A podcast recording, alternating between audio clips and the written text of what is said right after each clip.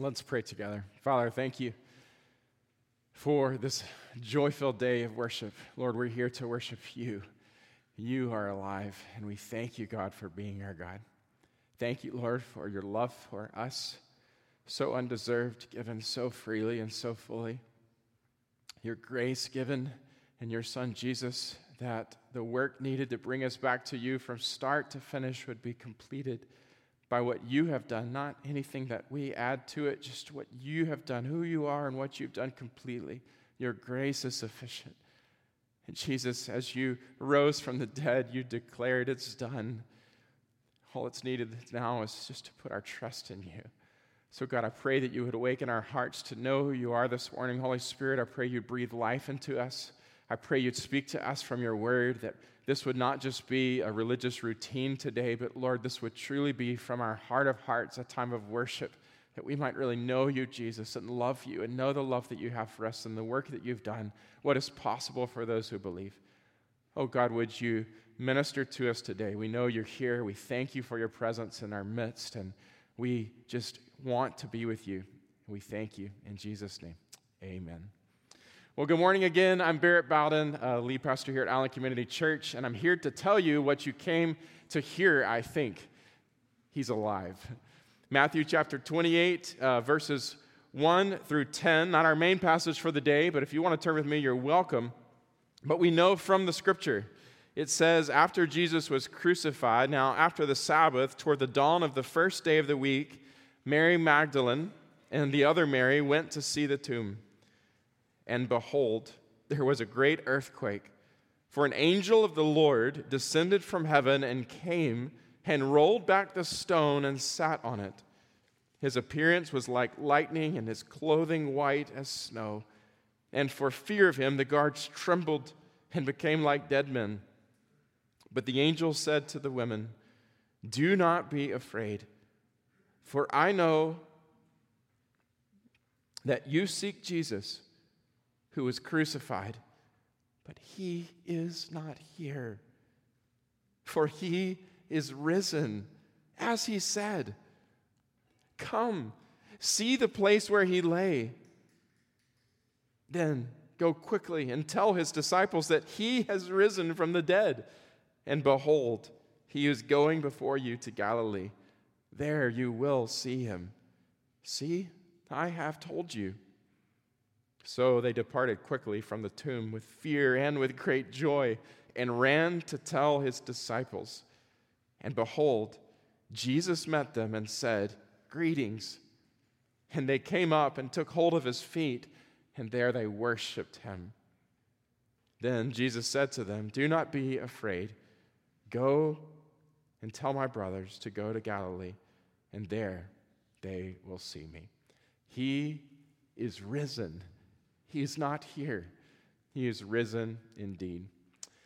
I am so excited to have the opportunity together uh, to be here for worship. It's so great uh, to have you this morning. Um, my joy today is to proclaim not something new to you, but something that is true to you, and that is our wonderful Savior, Jesus Christ. I don't care so much that you listen to my sermon this morning as much as that you know Jesus Christ. He is wonderful in every way. You were made by him and you were made for him. He is God. And he loves you more than you could ever, ever imagine. He came for you, he lived for you, he died for you, he rose to new life for you. And it is possible today for you to know him. So I stand today really not caring any attention be on me, but I want to just point your attention to Jesus because he is wonderful. If you've got your Bible, I would like for you to get it open to the book of 1 Corinthians, chapter 15. That is going to be our main text today. Um, I wanted to read a little bit of the narrative of the gospel so that we could just remember the truth of the story of his resurrection because it is not just something that has been made up by followers of Jesus. It is truly history. But today, what I want to do on this Easter Sunday is look at the, the text from 1 Corinthians chapter 15.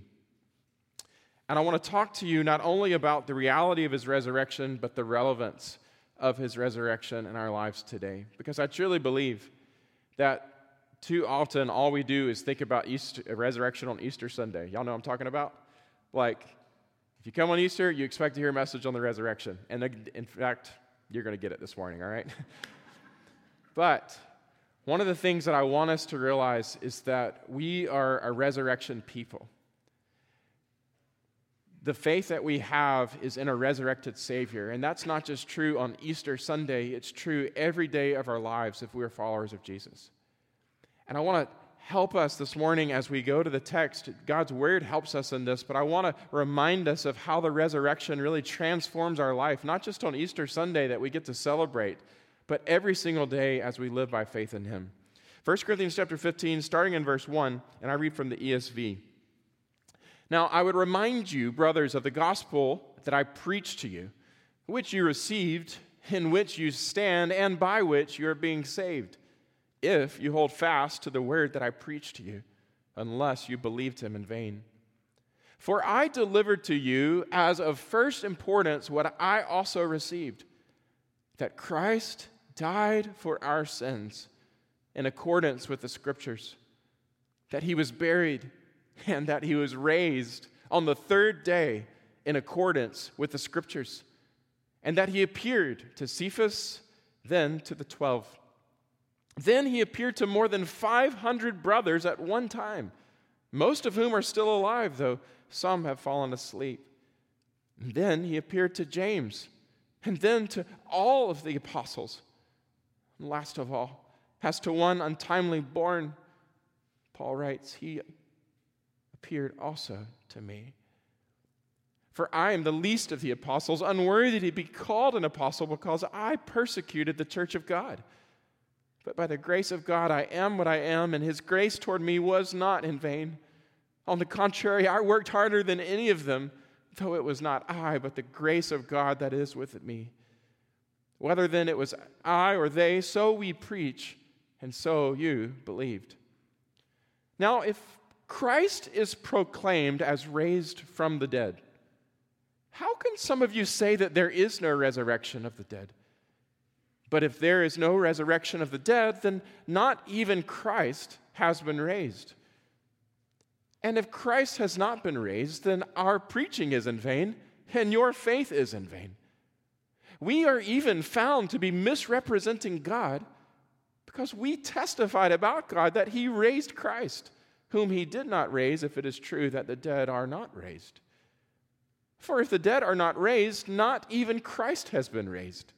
And if Christ has not been raised, then your faith is futile, and you are still in your sins. Then those also who have fallen asleep in Christ have perished. If in Christ we have hope in this life only, we are of all people most to be pitied. But if, in fact, Christ has been raised from the dead, the first fruits of those who have fallen asleep. For as by a man came death, by a man has also come the resurrection of the dead. For as in Adam all die, so in Christ shall all be made alive, but each in his own order. Christ, the firstfruits then, at his coming, those who belong to Christ. Then comes the end when he delivers the kingdom to God the Father after destroying every rule and every authority and every power. For he must reign until he has put all his enemies under his feet. This is the word of God. Like I said this morning, I want to talk to you not only about the reality of the resurrection but I want to talk to you about the relevance of the resurrection. In the first part of this chapter, it's obvious that Paul is trying to help us see, like, we have to deal with the historical reality of Christ's resurrection. Like, I guess that's the first thing that you've got to wrestle with is, you know, do you believe that he was really resurrected? And I'm assuming you're here this morning because you do. But I also don't want to make a wrong assumption. Um, it is important that you know that history points attention to a risen Jesus Christ. You've got to deal with that. The resurrection is not of use to us as a mere symbol, it is a reality. And Jesus, in fact, did rise from the dead. But what I want to focus on this morning is kind of the second half of the, the passage, you guys, because as we read what Paul wrote to us, what we see is that it's not just important to know that it happened, but it's important to know why it happened. And it's important to know what it means. Um, Paul, in another place in the book of Philippians, chapter 3, verse 10, he says, I want to know the I want to know him. I want to know Jesus. He says, I want to know the power of his resurrection. In other words, he's saying, I want to know more of my risen Savior, and I want to know more of the significance of his resurrection. I want to know that personally. And I want to experience that. Like, I want it to be real to me. And in the passage here in 1 Corinthians 15, we have an opportunity to see some of the ways that the resurrection is relevant. And I just want to ask you, you know, to start off, do, do you even know why the resurrection is relevant for your daily life? More than just Easter Sunday. I want you to lean in this morning. If you got something to take notes, I would love it because what I'm going to do is show you five things from this passage this morning that teach us about how the resurrection is relevant for your life, not just today, but tomorrow morning when you wake up, and Tuesday afternoon when you're feeling sleepy, and Wednesday when you may, in fact, get in the middle of some crisis or conflict, and Thursday and every day after. In the real everyday life, the the resurrection of Christ has relevance for us. And so this morning I want to show you five ways that it, that it does. Now, interestingly, I guess um, one thing that you've got to understand is Paul is, is arguing for the resurrection, right? But in these verses, he's going, if the resurrection is, is not true, then, and then he states negative statements, right? But what we know is he believes that the resurrection is true. So, what we're going to do this morning is look at those negative statements of the things that he's going, if it's not true, then this. And we're going to flip those around and make them positive statements. Because what we know is if the resurrection is true, then that. Does that make sense? So, this morning we're going to look at those. And the first one I want to point your attention to is number one, the first uh, relevance uh, of the resurrection, the significance in our lives, what it means for us today is number one, it means that our faith is founded. It means that for us as followers of Jesus, if we put, if you put your faith in Jesus Christ, it means that you have a well founded faith. You have a confident faith. If you look at the scripture, 1 Corinthians chapter 15, look at verses 14 and 15. He says, And if Christ has not been raised, then our preaching is in vain, and your what? Your faith is in vain, right? But the converse is true. If he has been raised, then what? Your faith is not in vain, right? In other words, your faith is well founded.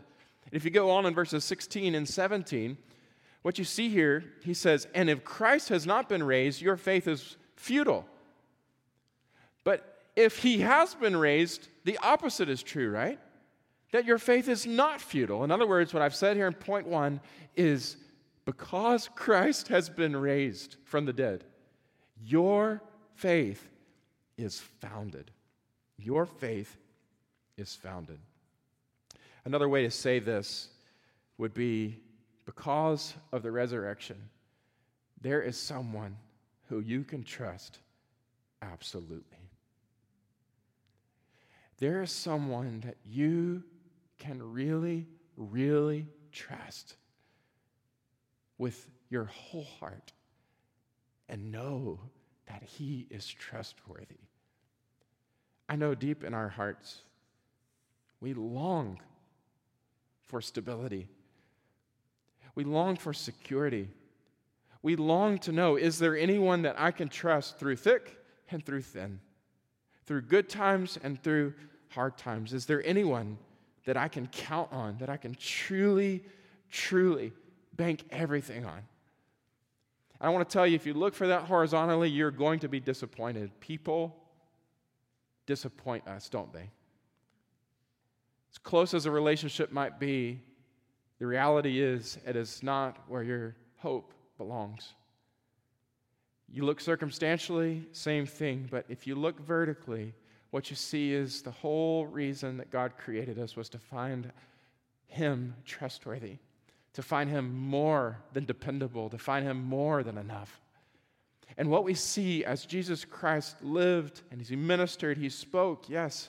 And you might have been, if you were in the crowds, looking at His words and wondering, is this guy trustworthy? Can I count on him? Does he mean what he says? And you watch him in his suffering and his death and his love, his crucifixion on the cross, his being placed into the grave, and you still might have lingering questions. But after three days, friends, that Jesus, our God, the Word became flesh, He rose from the dead. And if you had any lingering questions on whether or not he was trustworthy, they're all answered in the fact that he lives, he lives, he lives. He is reliable, he is trustworthy. Everything, everything that you wonder about him, Yes, you can trust him. He is true. 1 Peter chapter 1 verse 3. I love the Bible. Don't y'all just love the Bible? It is awesome. Blessed be the God and Father of our Lord Jesus Christ. And then he says, according to his great mercy, he has caused us to be born again to a living hope through the resurrection of Jesus Christ from the dead to an inheritance that is imperishable, undefiled, unfading, kept in heaven for you, who by God's power are being guarded through faith for a salvation ready to be revealed in the last time. He's saying, Oh, isn't God great? How awesome is God? Because He has calls us now to be born again. Like there's a new thing that God is beginning in our hearts. He's called us to be born again to a living hope a living hope. In other words, He's given us reason for faith, and that living hope is through a person. It's not just an idea of hope. It's not just a, a, wish for hope. It's a reality of hope. We have been born again to a living hope because Jesus has been raised from the dead. And this hope, all the words, the adjectives that are used there, right, is a secure hope. Your faith is well founded when you put your faith in Jesus because he is alive and he will never die again. Amen. This is the beautiful reality of the resurrection. The biblical word here, we translate it hope, but it's kind of a, it's frustrating for me sometimes um, because there's no other like English word that we could use. Like hope is the word, but it like in the in the original language, it takes on so much like more meaning. The original word here literally means profound certainty. We've been born again to a profound certainty.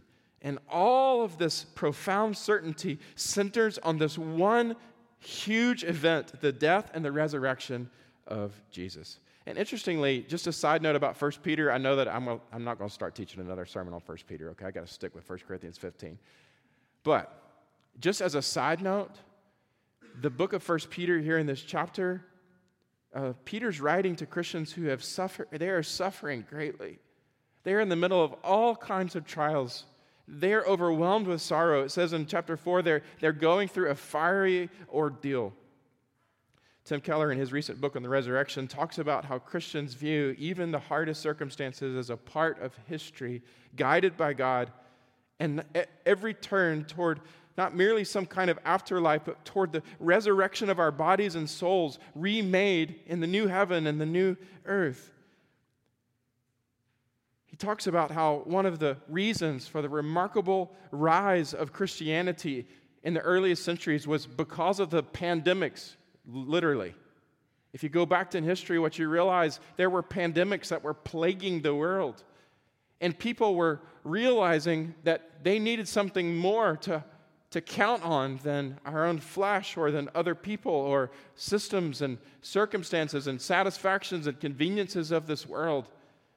And the message of Jesus broke through and spoke into the depths of a soul because, in the midst of no matter what you're going through, here is a hope that is never, ever, ever going to disappoint the hope of Jesus Christ raised from the dead. The fact of the resurrection means that we have a well founded faith. And our hope for the future is not based on scientific research, Our hope for the future is not based on social advance. Our hope for the future is based on God Himself. And what a sure hope. Amen? Number two. By the way, you know, I just, oh, if you're looking for someone to trust, look to Jesus. Just look to Jesus. Number two, not only it mean our faith is founded, but it means our sins are forgiven. Our sins are forgiven. If you look back at the text, 1 Corinthians chapter 15, verses 16 and 17, he says, For the, the dead are not raised, not only has Christ has been raised, and if, and if Christ has not been raised, your faith is futile. And he says, What? You are still in your sins. If Jesus Christ has not been raised from the dead, then this is bad news for us because it means that we, we're still going to have to deal with our own sins. But the opposite is quite true. Now, now this is the fundamental problem and reality for all of us is all of us have sinned. You know your sin, right? You know your brokenness, you know your need, and we all need forgiveness. This is the basic longing of all of our hearts. If God still holds our sin against us, then there's no hope of anything else from God. This is the most basic need that we have. Everything hangs on God's ability and willingness to forgive. But the opposite is true if we consider if he's not been raised, then we're still in our sins. But, friends, if he has been raised, then what? Our sins can be forgiven. If you look at this, what we're thinking about is the reality of the, our justification before God. By justification, what I mean is that it means that God puts a declaration over our lives that we're not guilty of our sins, but that we're counted righteous in God.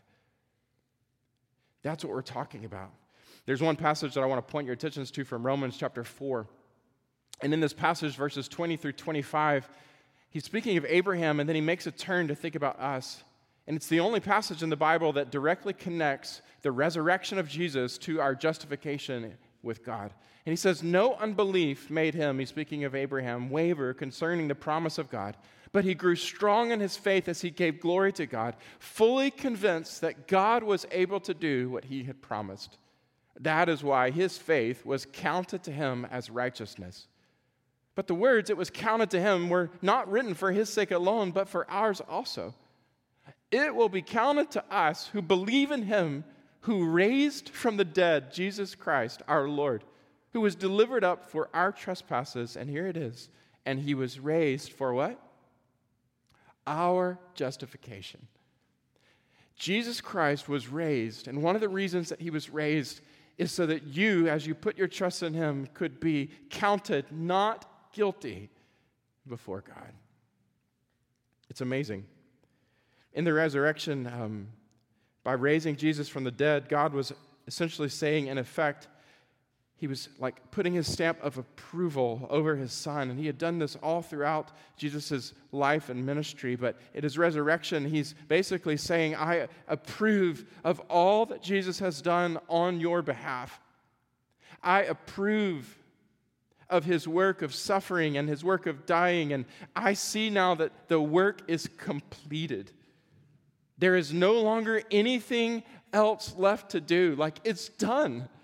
Jesus has finished the work, everything needed to count anyone who believes right in the standing of God, to put a declaration of your life like a banner, like your debt is paid, right? Like somebody like, imagine um, there's all this talk about student loan debt being forgiven. Michelle and I still have student loan debt. It's a little bit personal. But somebody says, student loan debt forgiven, and I'm like, praise the Lord. I do not mean that politically because I've got thoughts on all of that. I'll never tell them to you. But what I'm saying is, that's awesome. You got a big debt. Somebody going to come and pay it? Like, that's amazing. By the resurrection of the dead, Jesus puts a big stamp, paid in full, on your record of debt. It is a stamp of approval where God Himself is saying, It's done. Jesus has paid it all. And by his resurrection from the dead, you can see that there's no longer any more payment needed for sin. There's no more work that is needed for you to do. Jesus has done it all. It's finished, and he's alive.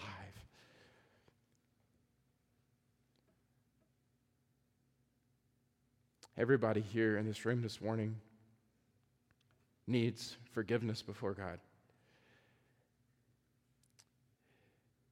We long to know with the horrors of who we know sometimes we are, the brokenness that's within us, the wrong that we have done, the shame that we carry. Is it possible? Is it even possible for me to have opportunity to be right with God again? Is it possible for there to be a cleansing, a true forgiveness, a wiping away, for me to actually be right with God again? And the resurrection of Jesus from the dead, Jesus says it is possible.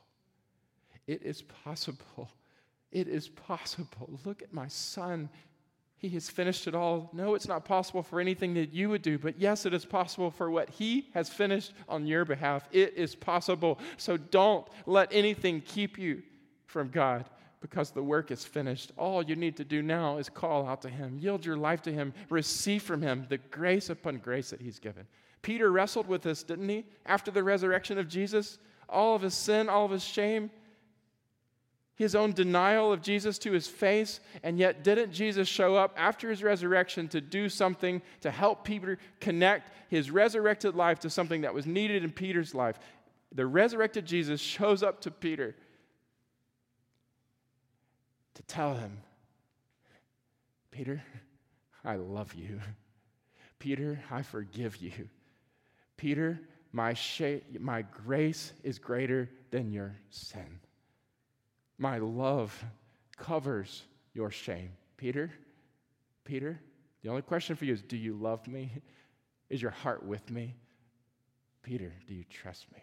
You see? Today, you can be forgiven. Number three, not only does it mean our faith is founded, our sins are forgiven, but third, the resurrection of Jesus from the grave means this that our message is true. It means that our message is true. If you look back at the text and you look at verses 14 and 15, it says, If Christ has not been raised, then our preaching is in vain. Your faith is in vain. We are even found to be misrepresenting God. In other words, he's saying, if, if, if the resurrection of Jesus didn't happen, then, then this whole thing that we're proclaiming, like he's speaking of the apostles' message, but it even carries over today to even like believing the Bible, like this whole Bible thing, like that's in vain. You submitting yourself to, to to authority here in the word, you, you, you holding yourself to a truth, like that's all in vain. People who would be proclaiming Jesus would be misrepresenting God. But, stated positively, if Jesus has been raised from the dead, then what we know is this message is true. What we know is what we proclaim is not in vain. Does that make sense? So, what we say here in number three is that because he lives, our message, our message is, is true. In our day to day, and I won't spend long on this, but I believe that it is really important that we recognize that in our day to day, we are facing, y'all know this, y'all know this. I don't have to tell you. In our culture today, there what is absolute truth? It's just absolutely like going away. Do you feel the, do you feel the tide? It, it just feels like in our, in our day, like everybody gets to define what is true for themselves. But how dare you speak up and say that this is not just what is true for me, but this is just what is true for me, for you, for anyone else. How dare we put our truth, so to speak, onto other people? This is becoming like a time we read about in the Bible, like in the book of Judges, where it says there was no king in Israel and everybody did what was right in their own eyes. But the reality is, if Jesus was raised from the dead, and he was, then there is a basis for absolute truth, and it's Him. There is a need for us to recognize what Jesus said in John 14, 6 to his disciples. He said, I am the way, and I am the truth, and I am the life, and no one comes to the Father except through me. When Jesus was raised from the dead, we have an absolute certainty that what he said here in John 14 is absolutely true. He is the way, and he is the truth, and he is the life. And what it means for us is that Jesus has the right. I know this is challenging in our day today, but this is one thing that the resurrection, eh, why it's relevant in our lives every day. It means this that Jesus has the right to tell us what is true. Jesus has the right to be absolute truth for, his, for us because he was raised from the dead. And in his resurrection, he proclaims, I am king. I am who I say I am. I am the way, and I am the truth, and I am the life. So now, the question is not what is true for me, but what is true according to Jesus. And to to, to wrestle with every day the reality of his resurrection, which means that Jesus is placed over me. And I know that sounds simple, but it's really important for us on a daily basis to remember that we serve a resurrected Lord and he defines truth for me, for us. I don't define truth for myself. And I bring myself into submission to him. I wonder today do you know that the message, his message, and the message that we proclaim, this word is true. And do you live your life according to him? Number four, because he lives, not only is our faith uh, founded, not only our sins forgiven, not only is our message true, but fourth, our life is meaningful. Our life is meaningful. If you look at the scripture, verses 18 and 19, He says there, then those also who have fallen asleep in Christ have perished. If in Christ we have hope in this life only, we are of all people most to be pitied. We are of all people most to be pitied. In other words, oh man, if you are a follower of Jesus and uh, the resurrection is like a hoax, it's like not real, if he didn't really rise from the dead, then what in the world are you doing with your life? Why aren't you having brunch right now? I mean, for reals. don't, don't, don't question that, okay? Some of y'all are like, I don't know. Why am I having.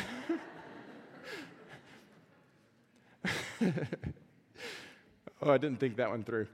Um, but, but why is it that we would live the way that we live? Why is it that we would serve the way that we would serve? Why is it that we would sacrifice that way that we sacrifice, to give that way that we give, prioritize Him the way that we do.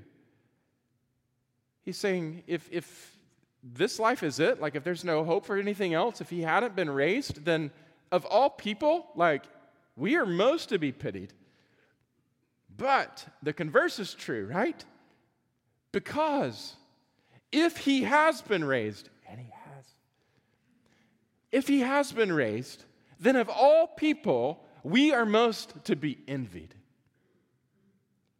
because it means that our life is meaningful.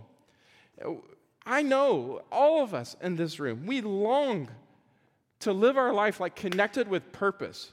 This generation coming up more than I think any other is longing to make a difference, longing to live for something that is true, like we don't want to we don't want the fluff, man. We don't want to come to church and just do the church thing. We want to know what's real. We want to know what's true. We want to be connected with like something that really matters in the end that really matters. We know God has put a longing in our hearts that our lives would count for something, that they would have significance and usefulness, that we don't come to the end of it all and just go like, that was stupid. That was empty, like that was pointless. That was useless. We long for this. And what the resurrection of Jesus does for us is it says Jesus is like really the king. Like he really is who he said he was. Like he really is God. And therefore, all of your obedience and all of your love and all of your service and all of your sacrifice, your life lived by faith and obedience to Jesus, in the end, matters. In the end, will be rewarded. In the end, it will be shown that, like, even though people didn't understand, in the end, like, you were of all people most to be envied because you were connected to what was really real. And He is really real. Do you see? Verse 58 of the same chapter, if you look in your Bible down in chapter 15 of 1 Corinthians, Paul picks up on this theme after the whole kind of discussion of the resurrection, and he says, Therefore, my beloved brothers, be steadfast, be immovable, always abounding in the work of the Lord, knowing that in the Lord your labor is not in vain. As Christ followers, we live as a resurrection people. And on a daily basis, we live by faith and we live in obedience and we live in surrender and we live in unashamed love for God and love for people. And we lay our lives down because He laid His life down for us. And we are a people who can be steadfast in this, friends. We can be immovable in this, friends. We can always abound in the work of the Lord, friends, because we know that in the end it's not in vain. And how do we know it? Because He lives. He lives. He lives. We are people who can say our life is meaningful. And I just want to encourage you if you're looking for a life that matters, a life of real purpose, a life of real significance, look to Jesus. Live with Jesus and live for Jesus. Because in the end, it will be shown that Jesus is really real. Only one life will soon be past. Only what's done for Christ will last. Number five, fifth, and finally, since we talked about brunch, now you've got the word finally. We're getting excited. Don't get too excited. This is better than brunch. Number five, our future hope is sure. Our future hope is sure. If you look back at the text, 1 Corinthians chapter 15, verses 12 and 13, We're actually going to start there, but we're going to make our way through a series of verses here because this is a major emphasis here in Paul's discussion. Now, if the Christ is proclaimed as raised from the dead, how can some of you say that there's no resurrection of the dead? But if there is no resurrection of the dead, then not even Christ has been raised. For if the dead are not raised, not even Christ has been raised. And if Christ has not been raised, your faith is futile, and you're still in your sins. Verse 19 If in Christ we have hope in this life only, we are of all people most to be pitied. Verse 20. 21. For as by a man came death, so by a man has come also resurrection from the dead. For as in Adam all die, so also in Christ shall all be made alive. And here in verse 20, he describes here the first fruits of those who have fallen asleep. Jesus is that first fruit. Our hope, our future hope is real. There's two main ways that our future hope is real. The first one is seen in these passages that we just read, and that is that we will live forever with God. We will live forever with God.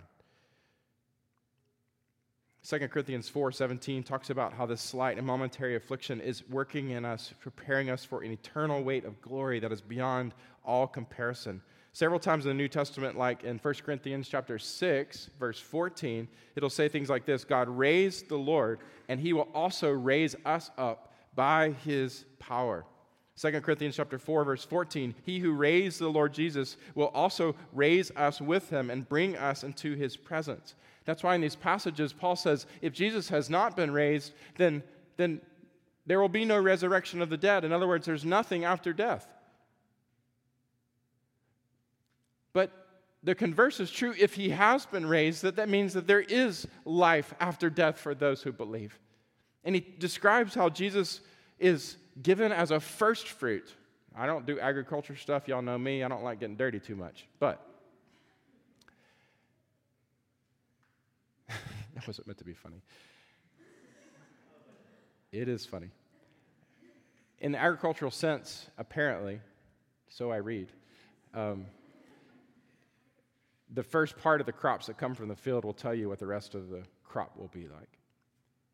And what it says is God put Jesus forward by his resurrection from the dead to be a first fruit. In other words, to show you what is coming for those who hope in Jesus.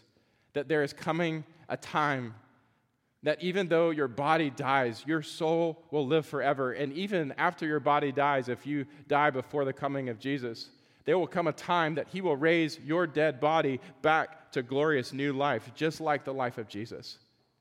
In other words, there is this promise in the resurrection that if you hope in Jesus, if you put your trust in Jesus, that Sin will not have the final word over you. Satan will not have the final word over you. Death will not have final word over you. Jesus himself will have the final word over you, and you will live forever with your God.